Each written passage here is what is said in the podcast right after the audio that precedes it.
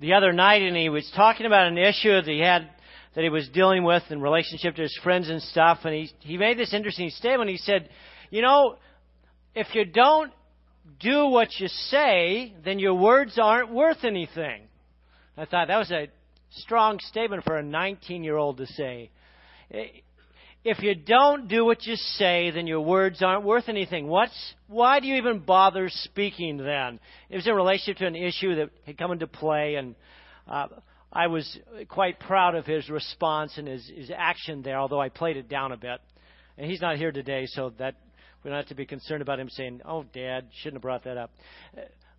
When we talk about issues of finance, whether it be in tipping our server or responding in a relationship with God and who He is and how He's a partner in our life and, and how we respond to Him and recognize His ownership, what we say should mean something. And it should reflect who we actually are. We're going to do a simple two part series. We're going to discuss this issue of finances. And we've got the little show me the money. I always say, your money talks. The only question is, what does it say?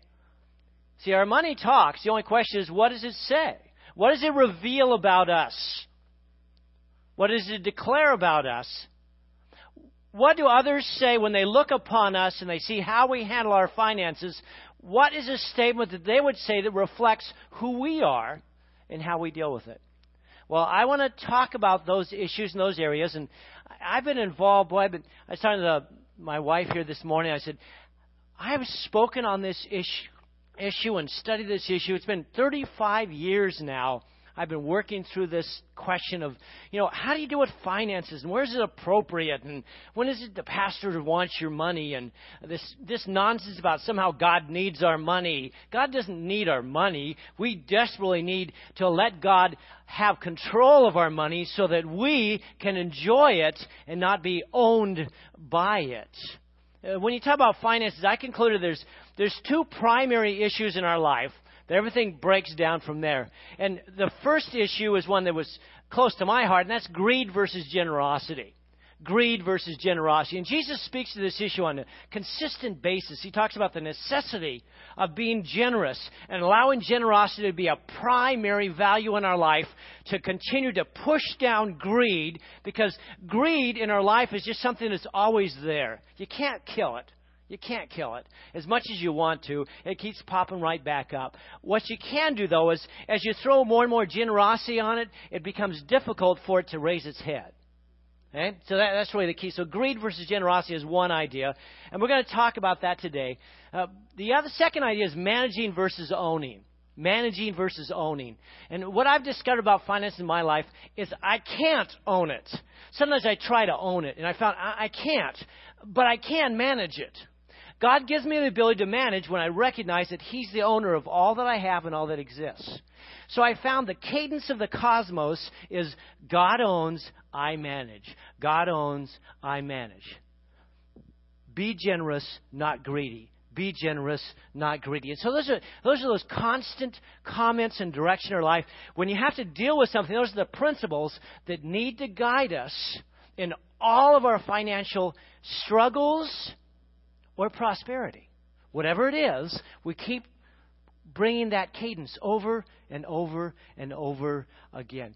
Now, Jesus in Matthew chapter 6 put it this way. He says, in fact, why don't you read that with me? See if we got that. Matthew chapter 6, I think that's our verse. Did we, did we do that one? No, we didn't put that in. Okay. Well, there it's in your outline. It goes like this Don't store up treasures here on earth where moths eat and rust destroys and where thieves break in and steal. Store your treasures in heaven, where moths and rust cannot destroy, and thieves do not break in and steal. So Jesus is a strong advocate of garage sales. Yeah. Go out. He's saying, get rid of that stuff. Don't allow it to encumber your life and pull you back and hold you down. Don't store up things here on earth. He says, don't do it. He didn't say, you can store some stuff, it's okay. He says, don't do it. Don't store up stuff here on earth. So now many of us here right now are going, uh oh. Uh oh. I got all this stuff stored up.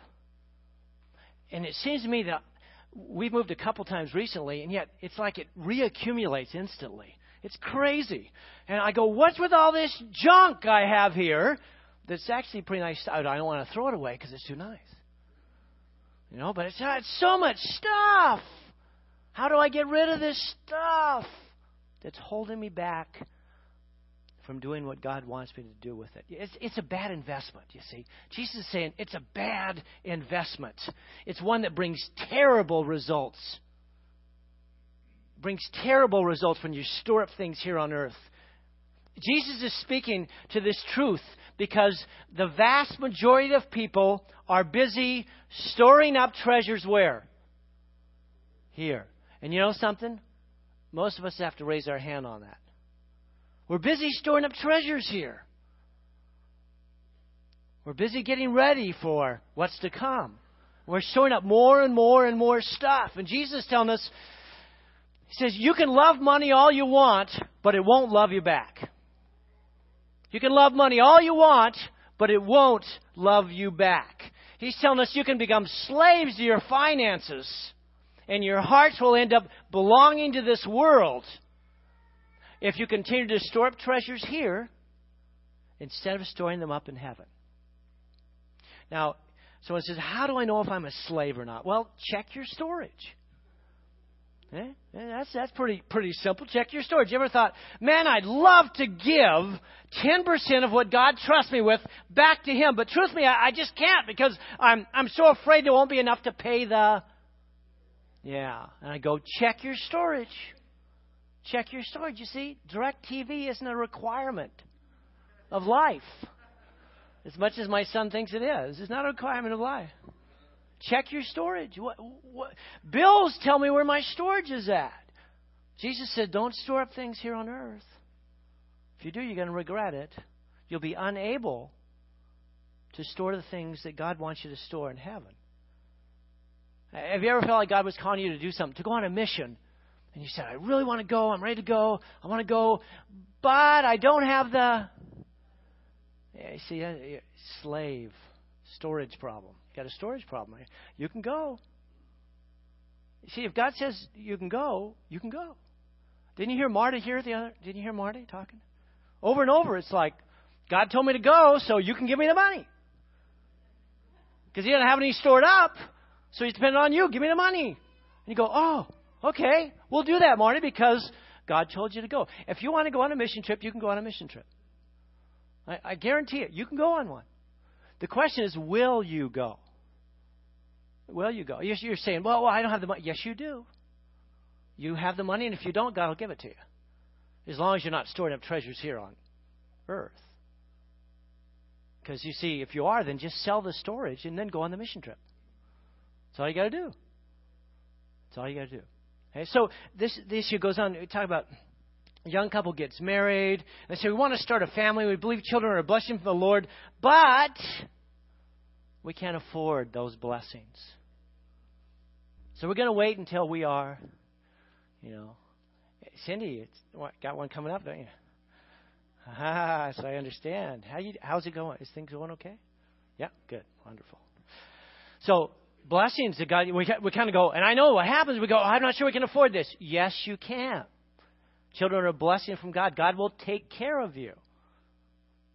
He'll remind you. He'll direct you on what you're supposed to do. You have a vision. He'll provide for you. Watch it happen. You'll be able to tell all these stories. Oh, and then God did. Be sort of like Eric goes, Oh, you know how I got this car? You know, I got this thing. I say, Yeah, it's amazing what we can do if we choose to store up things not here, but in heaven. And then God kind of brings them back whenever we need them. Do you understand that?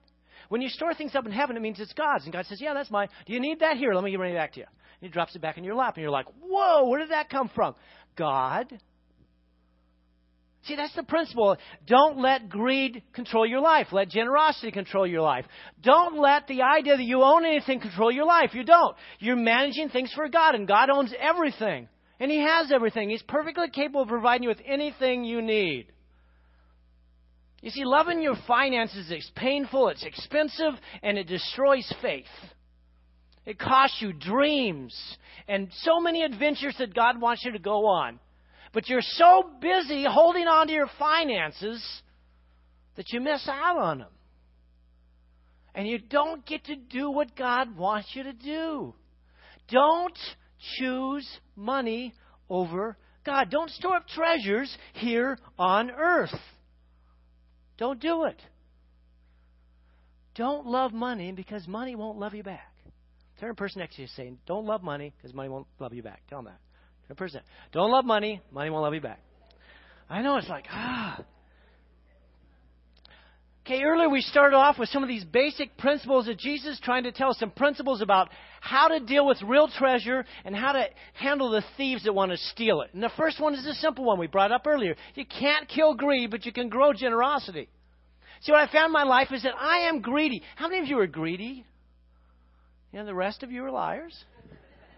It's okay. We just, uh, it's like I'm born with greed. I, I sit, we're at the baseball game, okay? And the kids are all playing baseball and it's fun. It's, it's t-ball. It's not really baseball, you know. Like it counts. Yeah, it counts. It counts. It's the beginning. I'm sorry. Okay, so we're playing baseball. The game's always tied.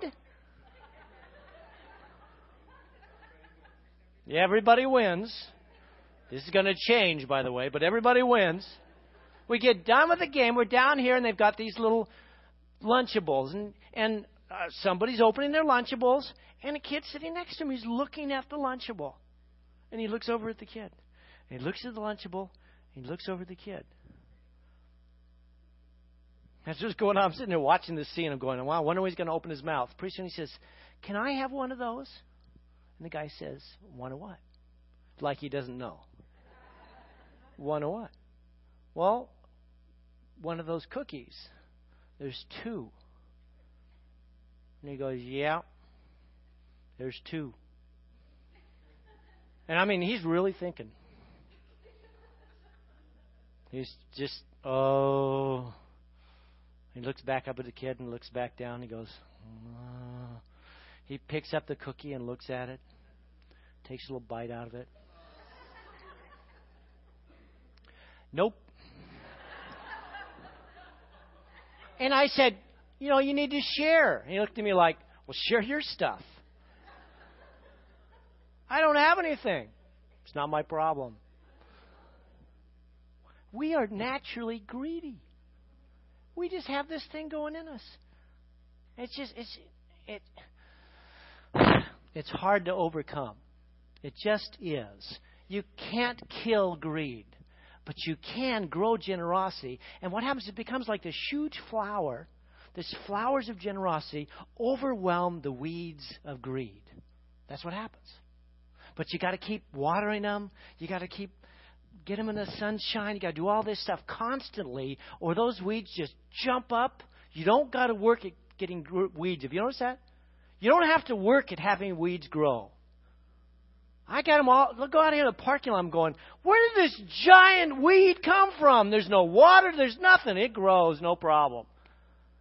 You don't have to work at weeds. Greed will just automatically come up, but you have to grow generosity. Greed steals the true treasure of life. Why store up treasures in heaven? He says, because your heart will be where your treasure is. And if you want your heart to be with God, if you want to find yourself responding to people as God does, because, you know, it always says the big thing God so loved the world that he what?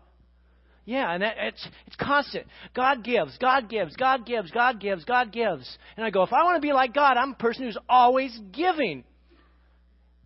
Jesus says, because your heart is where your treasure is. If you store up treasures here, then greed will take over.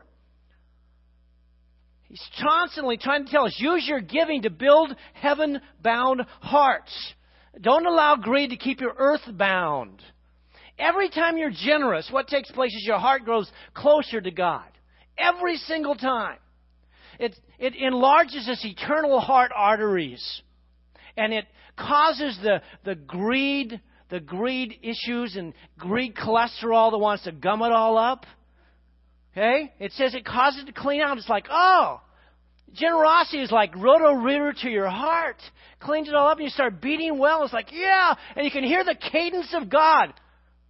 And our heart starts beating to the cadence of God. We go, oh my goodness. And I feel so good. Because greed isn't collapsing the beat of my heart. You see, and that's the cry of God to us. He said, Jesus saying, I don't need your money. You need desperately to give it. You need desperately to be generous. Because when you do, you'll hear your heartbeat to the cadence of God. Wonderful, wonderful opportunity. And it says over and over God owns it. It's okay. God owns it. It's okay. The world lies. It says you can buy love. It's not true. Even the Beatles knew that. Eh? You can't buy love. It's impossible. But last year, the average American spent a dollar and twenty-two cents for every dollar they earned. And if that's you, your treasure is in this world. Your treasure's in this world, and it's killing you. You're believing the lie that money loves you, and it doesn't. Money does not love you. We can't live within our means in the most prosperous place on the planet. We have a problem. And the problem isn't you don't make enough money. That's not the problem. The problem is you haven't learned how to be generous, and greed is collapsing the veins of your heart. You see, this is, world is a liar. You can't buy love. Another lie this world says it says you deserve it. Folks, if you get what you deserve, it won't be a happy time. You don't deserve everything. Our kids become 25 and they think, you know, we should have everything our parents have despite the fact that they're 65. And they spent their entire life working and going through this stuff, and they've they've developed a lifestyle that's that's comfortable. And your kids say, "I should have that right now at 25." That's a lie. That's a lie. It's a lie that's built on greed, and it'll destroy you because we grew gradually as we were able to overcome the issues of greed in our life and generosity was the primary point, and God provided as He wanted to in our life. See, this world lies. You can't buy love, and you don't deserve to be happy in relationship to your finances. Your content will not bring you contentment. You can write that one down. Okay? Your content will not bring you contentment. Some of you think if I don't have a cell phone, life is over. No, it's actually wonderful. It's a glorious thing. Leave it at home someday. You'll halfway through the day you'll suddenly discover, oh my goodness, I left my phone at home and I've been happy. It's it's not a wonderful thing. You you don't have to have DirecTV. Okay? Eh? You don't have to have all this stuff. I know you think you do, you don't. See what's happened is the American Businesses have a wonderful commercialized process in which they have caused you to believe that you're supposed to be in debt. And you're believing the lie. Oh, I'm supposed to be in debt. No, you're not. You don't have to be in debt. The only debt you should have is to love one another. God says, Look, I can take care of you, I can provide all these things. Every day I get a thing in the mail, you know, every day. Literally, every day I get one. You know what it is? It's a pre approved credit card. Let me tell you something. God didn't send the card. Okay? Wasn't him. We'll leave it to your imagination who did. But he didn't. You see, it's not normal. You don't have to have car payments. You don't have to have all these different kinds of debt. It's not necessary for you to have that. You can't buy love, but you can grow it. You can grow it. You grow it with generosity. You grow it with generosity. And that's God's directive to you here. You see, greed overwhelms us, and we can't give generously. Not at church, not anywhere. And I said, it's a horrible, horrible thing because God wants you to be able to give. It's in giving that we grow, that we gain, that we experience life as He meant for us to experience. Just as you received Jesus by faith, so continue to live in Him. You see, and that faith process is we choose to live generously in relationship to other people around us. You can't kill greed, but you can grow generosity. That pushes it into the background. You can love money all you want, but I'll tell you one thing it will never love you back. It will never, ever love you back. You use heavenly generosity to kill earthly greed. Paul says it. He talks about it in 2 Corinthians. He says, Remember this, a farther, a farmer who plants only a few seeds will get a small crop. But the one who plants generously will get a generous crop. You must decide in your heart how much to give. Don't give reluctantly or in response to pressure from the pastor. No, that's not in there. To pressure. For God loves a person who gives cheerfully. See, heaven bound hearts give cheerfully, generously, regularly, consistently. It's just what they do. They don't want to hang on to it too long. Because the longer you hang on to it, the more you start to think it's yours. That's the struggle with finances. That's the struggle with stuff. It destroys our ability to enjoy life, to appreciate all that God has provided us with, and to live in freedom. God has established a cadence to the cosmos. It beats in our heart. We can hear it when we give generously. If you want to gain greatly, you have to learn how to give generously. Give generously. You see somebody on the corner. I was there the other day. My son was in the car. We pull up. I'm in the passenger side. He goes, Dad, there's some guy there. He's got a little sign up and it says, uh, uh, homeless but not hopeless. And he goes, Oh, I always like those signs. He says, Here. He, he pulls out his wallet. He says, I need to give him a couple dollars. He looks in and he goes, There's nothing in here. And he looks at me.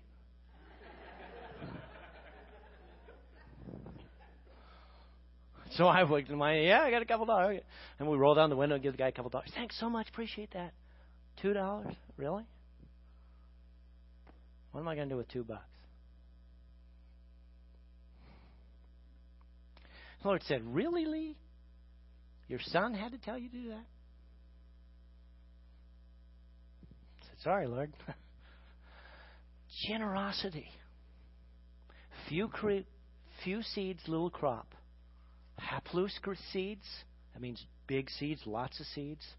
Haplous crop, big crop. You grow flowers of generosity. It kills weeds of greed. You see, love grows with generosity, not with greed. So let's work that for a minute. It goes on down. Jesus continues with this Matthew 6, by the way. And if you just wanted to turn to a text and said, we need to go expository, just be Matthew 6 because I'm just walking through it in reality. I'm just giving you some extra things on the side for you to more clearly understand it. Your eye is a lamp, Jesus said. It provides light for your whole body. When your eye is good, your whole body is filled with light. But when your eye is bad, your whole body is filled with darkness. Now, interesting enough, the word translated good here is the word haplous, which is translated, what I just gave from 2 Corinthians, as what? What do you think it is? Generous. Generous. So when he uses the word good here, what he means is when you have a generous eye, when you look upon things with generosity and grace, then your whole body is full of generosity and grace. It's full of light. But if instead you look upon it with a bad light, and the word bad here is actually translated greed in other areas. Greed. When you look upon life with greed, what am I going to get out of this? How can I keep this? Then your whole body will be filled with darkness. Now, horrible is that darkness. You see, he said this right after he got through telling us, right at the beginning don't store up treasures here on earth, store them up in heaven. Your eye is a lamp of the body. If your eye is generous, then you'll be full of light. But if your eye is greedy, you'll be full of darkness. Poneros, badness, darkness, greediness, stinginess, Greediness is the way it's often translated. You see, Jesus is trying to teach us that you can't own money. You can't own money, but you can manage it. You can't own money, but you can manage it. He talks about to, to Matthew and Luke, they both share two different stories. The first story that Luke shares is a story we call the shrewd manager. I'm not sure why I call it. I call it the corrupt manager. The story is a very interesting one. It's found in Luke chapter 16, verses 1 through 13. I, I want to go ahead and, and read that one. I'm going to turn over here, Luke 13. see if I got this. Yeah, there we go. Over there, 13. I don't have a 13 in this Bible. Hold on. It says, okay, so Luke 13. It says, uh, and that's not the right one. So how about Luke 16? Is that better? And we'll start down there. Okay, so let's turn to Luke 16. You're over there. Hey, I like this. You got parable of the shrewd manager of the corrupt guy. And Jesus told his disciples there was a rich man whose manager was accused of wasting his possessions. So he called him in and he asked him, What's this I hear about you? Give an account of your management because you cannot be a manager any longer for me. And the manager said to himself, What shall I do now? My master is taking away my job. I'm not strong enough to dig. I'm ashamed to beg. I know what I'll do.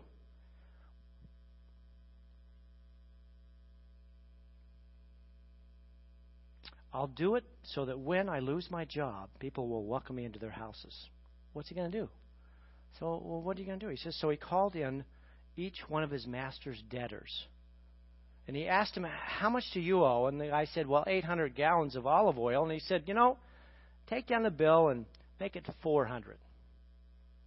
Then he asked the second, How much do you want?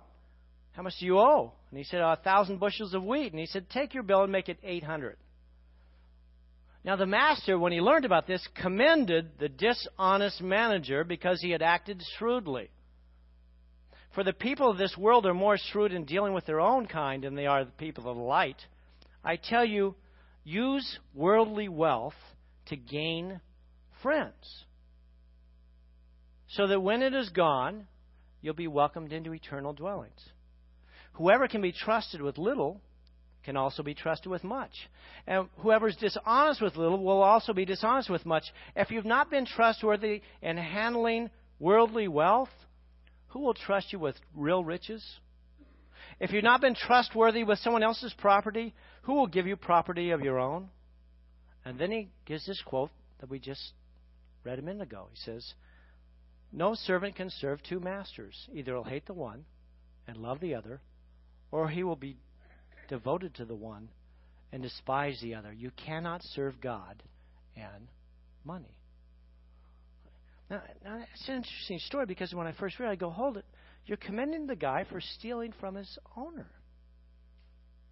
What are you doing, Lord? And he says, No, that's not what I was doing at all. Interesting enough, the owner commended him. He said, Great job. You finally did the right thing. You, because, see, I made a lot of friends when you did that because they think that I'm the one being generous. And they've become friends with me, not just with you, but with me. Because they're assuming that I direct you to do this. He doesn't say, okay, let's reset this whole thing. No, he goes, this is great. You use my money to build friendships, and that's exactly what you should have been doing all along. You see, God is saying, I'm not concerned about oil. I'm not concerned about bushels of wheat. I'm not concerned about any of these things. What I'm concerned about is that you use whatever finance I give you to build faith and friendships. To build faith and friendships. You need to use earthly living to declare God's ownership in our life and not ourselves. That was a principle that he should have learned long before. God wanted him in his earthly living to declare God's ownership in his life. So, this first principle for managing, not trying to own something, is that God uses money to make friends, not enemies. We're to be generous with God's money. We're to use money to build friendships, use money to build friendships. We're to love people, not things. You see, it's only relationships that last forever. Those are the true riches. And he ends with that you cannot serve God and money. Now, how does that all work out? Well, basically, it works out like this money, money causes us, when we have it, to get caught up in greed. And before we know it, what happens is money starts directing our lives instead of us directing the lives of money, what is going to be done, what we're going to do with it. And Jesus is trying to tell us look, at you can either serve me or you can serve money. But if you don't serve me, you will serve money. Let's have a little bit of fun and watch this clip.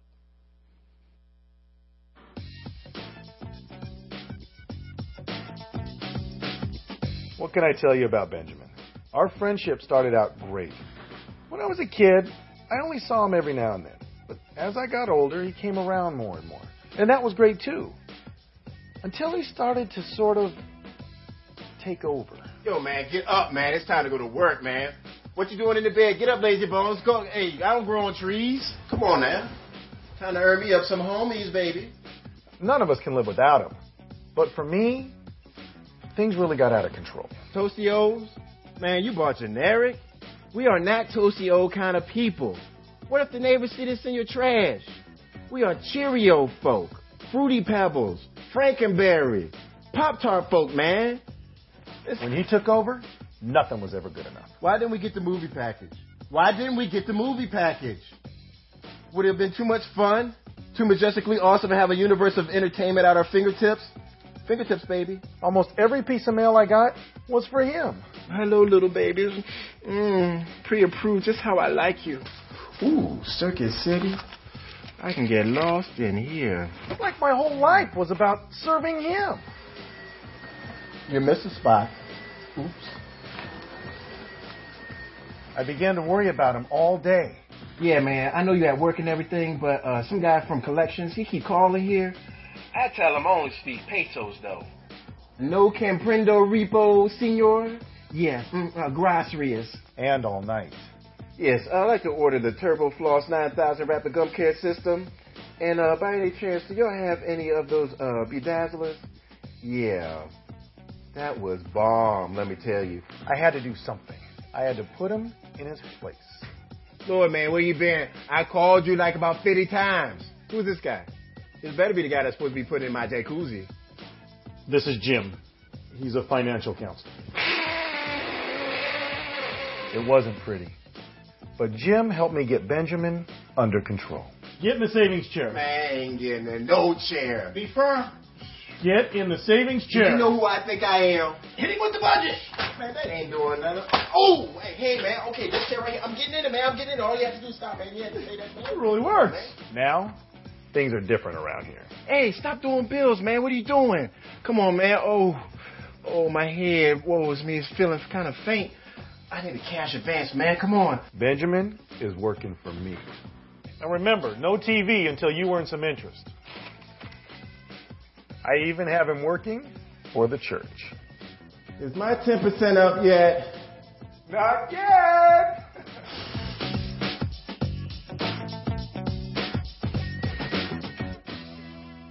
Show me the meat! okay. All right, back to work. Looks like they cut off our TV there for a second, but it's coming back. It's all right.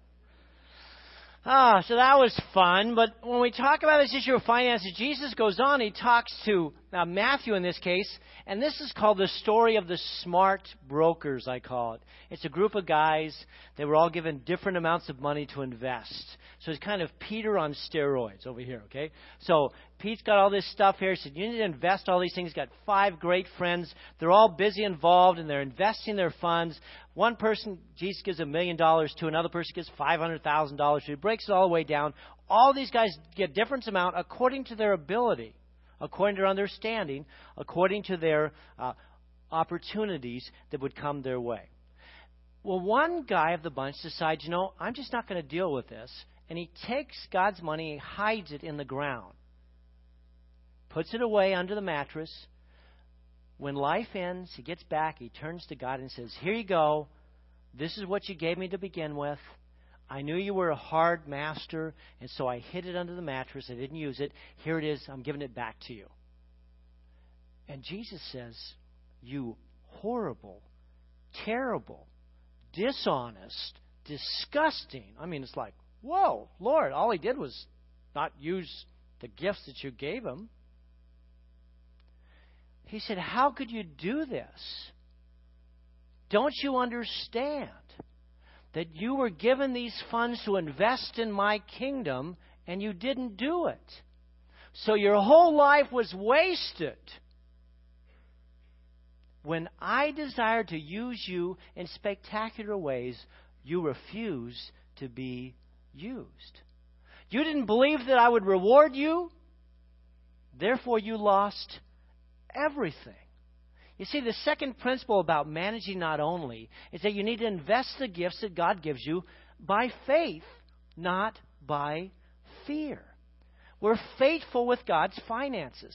We invest in God's kingdom, not our own. We expect God to reward us when we respond with generosity. We expect God to get involved in it, and He does on a regular basis. We're to use our money to build friends and faith. There was an old song that talked about this, and it, the song went like this We take paradise and we put up a parking lot. Hey, you know that old song? You know, oh man, what are we doing? We pave paradise and we put up a parking lot.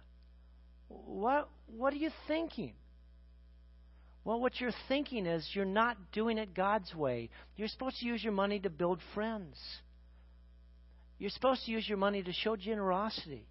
You're supposed to use your money to declare your faith. And instead, you got caught up in developing your own kingdom. God says, don't do that. It's a horrible thing. God owns it all, but He wants you to manage it. He owns everything, but He wants you to manage it. Manage it with a focus on faith and friendship with generosity. And then what happens is God loves to reward faithful managers. God loves to. And consistently He'll show up, and you go, oh my goodness, look how that happened. And over and over and over again, God will show himself as the owner of all that you have. You see, God is perfectly capable of developing his business. He just wants you to manage it. He just wants you to manage it. So manage it in faith, building friendships, with generosity. Embrace that mindset. It'll change everything you do. This is God's business, not my own. God has given you a business to manage, and you need simply to say, Hey, Lord, how do you want me to manage it? You can't kill greed, but you can grow generosity. You can't own money, but you can manage it. And perhaps the biggest point is the third one here that I'm bringing in. It kind of supports the others, and that's this. You can't manage a heavenly business with earthly values. You can't manage a heavenly business with earthly values. That's why when Jesus finished up his statement here and also in the earlier statement that we read in Luke, he says, No one can serve two masters. Either he'll hate the one and love the others, or he'll be devoted to the one and despise the other. You cannot, not you might be able to, not it's possibility, you cannot serve God and money. You can't do it. It's impossible. And the first value that talks to us about this issue of managing is you must love God as your first value. Does your money say, I love God? Does your money say, I have a vision from God and I can show people that vision when they look at my money? God so loved that He gave. You want to be driven by God's vision for you, not by dollars, because the bottom line is relationships. Scripture says you cannot love God and money. Life is about relationships. And your vision involves relationships with God and with one another, not money. Jesus said, You can be a manager, you cannot be an owner. You can't love God and love money. And loving God is the first value of our vision. I love God. He gave me this vision for how I'm supposed to work with these finances He provided me in relation to my family, in relation to my friends, in relationship to my church. And I'm going to follow that vision. See, the question is, what's your plan? What's your plan? This last year, uh, my wife and I looked at our finances and our structure, and our kids were pretty much gone. We had a four bedroom home here in Costa Mesa. We said, What do we need this for? And she said, Yeah, I don't like cleaning it. And you won't. That's not true. She oh, always said, You know, we don't need this. Let's sell this place. Okay, well, the problem is we enjoy hospitality. We enjoy having people over. We enjoy doing those kind of things, getting people together. My wife is very, very good at it. So we are like, well, the problem is we get the little place, we won't be able to have anybody over. And after we're done, we won't be able to share with them at all. So the Lord provided for us this marvelous little condo that Jeremiah found for us that has three different prayer gardens in it. It's got this in a condo? It's crazy, but all that came together. In fact, we rejected the first time because we weren't clear in terms of the vision God was trying to give us Fortunately, he said, no, this is Lee's not going to sell to anybody else. So it stayed on the. You know, it didn't actually even get on the market. It was just waiting. And we ended up buying this great place, and we sold a place we had up in Lake Arrowhead. We pulled all our finances together. And we said, okay, we're going to go to smaller costs and smaller stuff here. We're going to be more appropriate in how we're using our finances. But before we did this, we prayed and said, Lord, what do you want us to do with your finances? What do you want to do with what we have? And he was clear. This is what you're supposed to do. I cried when we sold the Lake Arrowhead place. I got to admit it. You know, I really, I, I didn't when we sold the house. That wouldn't bother me at all. But the Lake Arrowhead one was Mary and I were both. I was, I was sitting there going, "Oh boy, Lord, we've loved this place so much. We gained so much while we are here." And the Lord just cleared it. Oh, no, no, no. Let it go, Lee. Let it go. It's like, oh. love God, not money. Store up your treasures in heaven. Okay, Lord. Wonderful. Wonderful position. We love where we're at. We are so contented. Because you see, your contentment's not found in your content. It's found when you're following the vision that God has given you. When you're not owning, but you're managing what He's provided you for. Now, I'm going to give you another for instance. Perhaps some of you, uh, you're a weirdo. You believe that your children should be raised by you and not in daycare. Okay? Kind of odd there. And so your wife wants to stay at home, and you say, you know something? We're going to buy this smaller place and live in that so that we can do that. I know that's weird.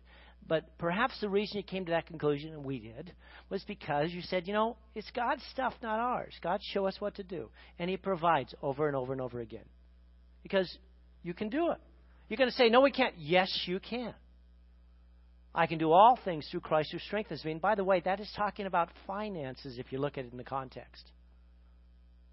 You'll be amazed by it. You look at it and go, oh my goodness, he's talking about giving in this particular arena. I can do all things through Christ who strengthens me. God is in the midst of all of our situations. You got a vision. What's your vision?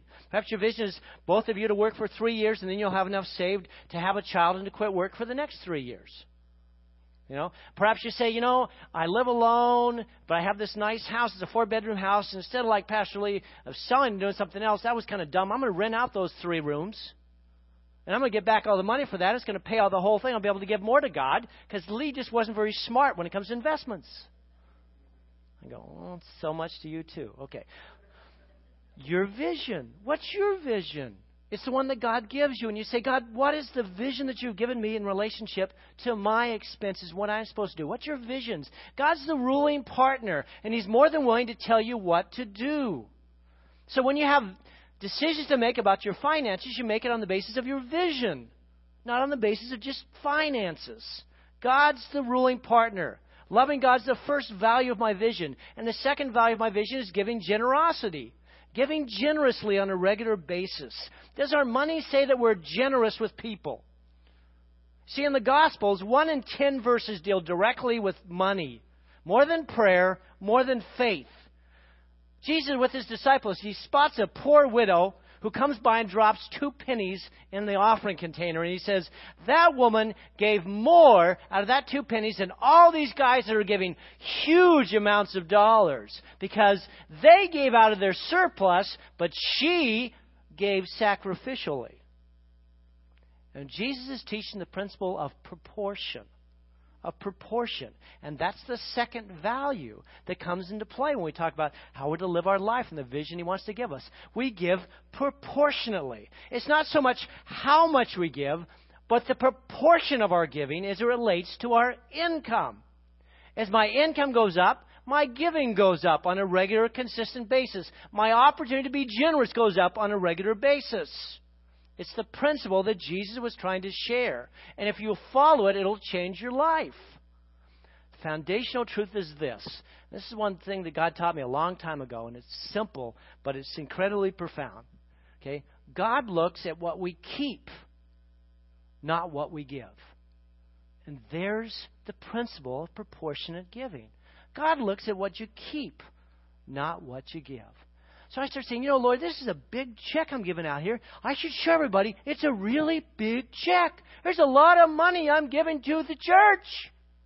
And God says, Lee, how much are you keeping? I don't want to go there, Lord. He says, I do. See, because I don't look at how much you're giving. I look at how much you're keeping, and are you keeping in accordance with the vision that I've given you for your finances? See, our purpose in becoming financially secure is not to get more, it's to give more. One of the principles that, as we get into a senior ministry, I'm going to try desperately to teach our seniors is give it while you can. Give it while you can. The mistake I see on a consistent basis if people die is there's this estate that's given, and the and the state says, "Well, I'll take fifty percent," and somebody else says, "I'll take this percent," and I'll take that percent. And I go, "Why on earth were you waiting? You should have been giving it out. If you want to go to your kids, give it away now. Provide now while you can have some say about it. Encourage them now." Because guess what?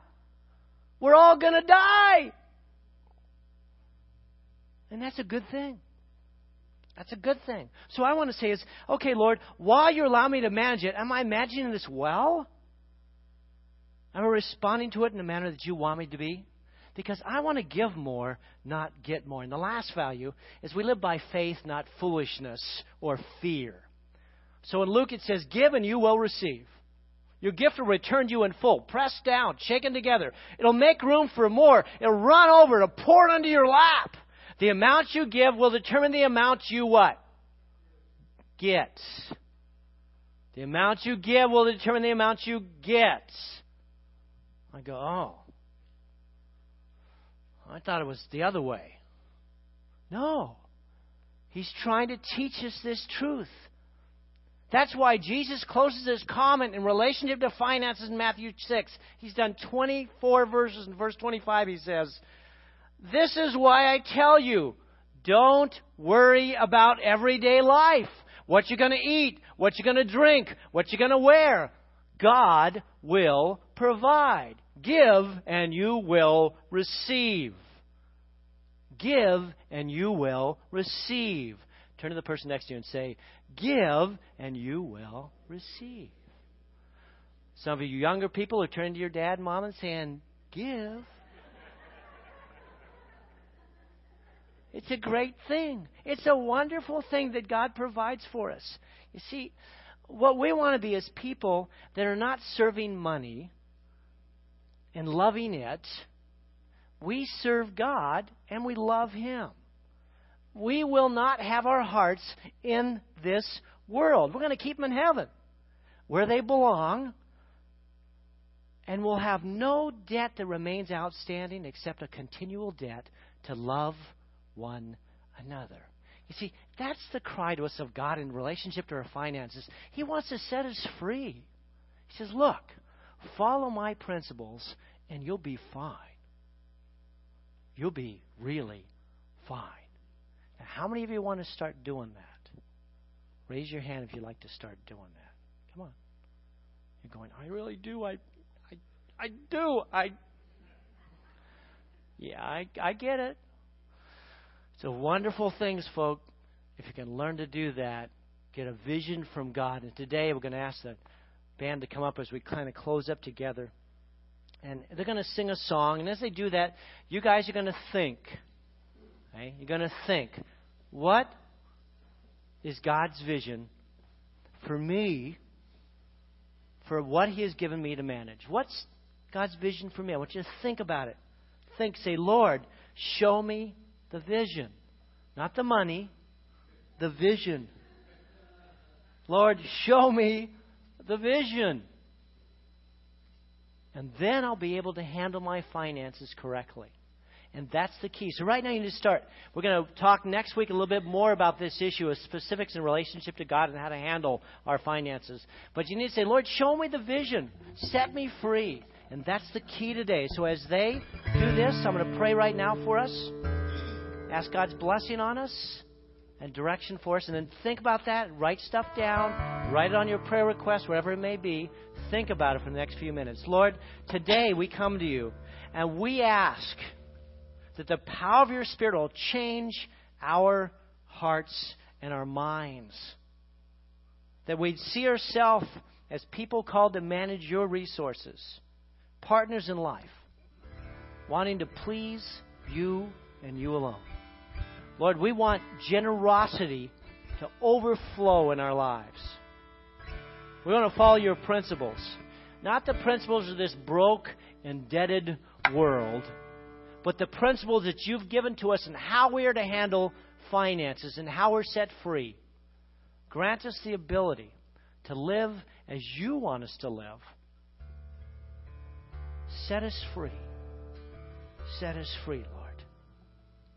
We commit to following this financial journey with you today. Guide us, lead us. Lord, show me the vision. Show me the vision.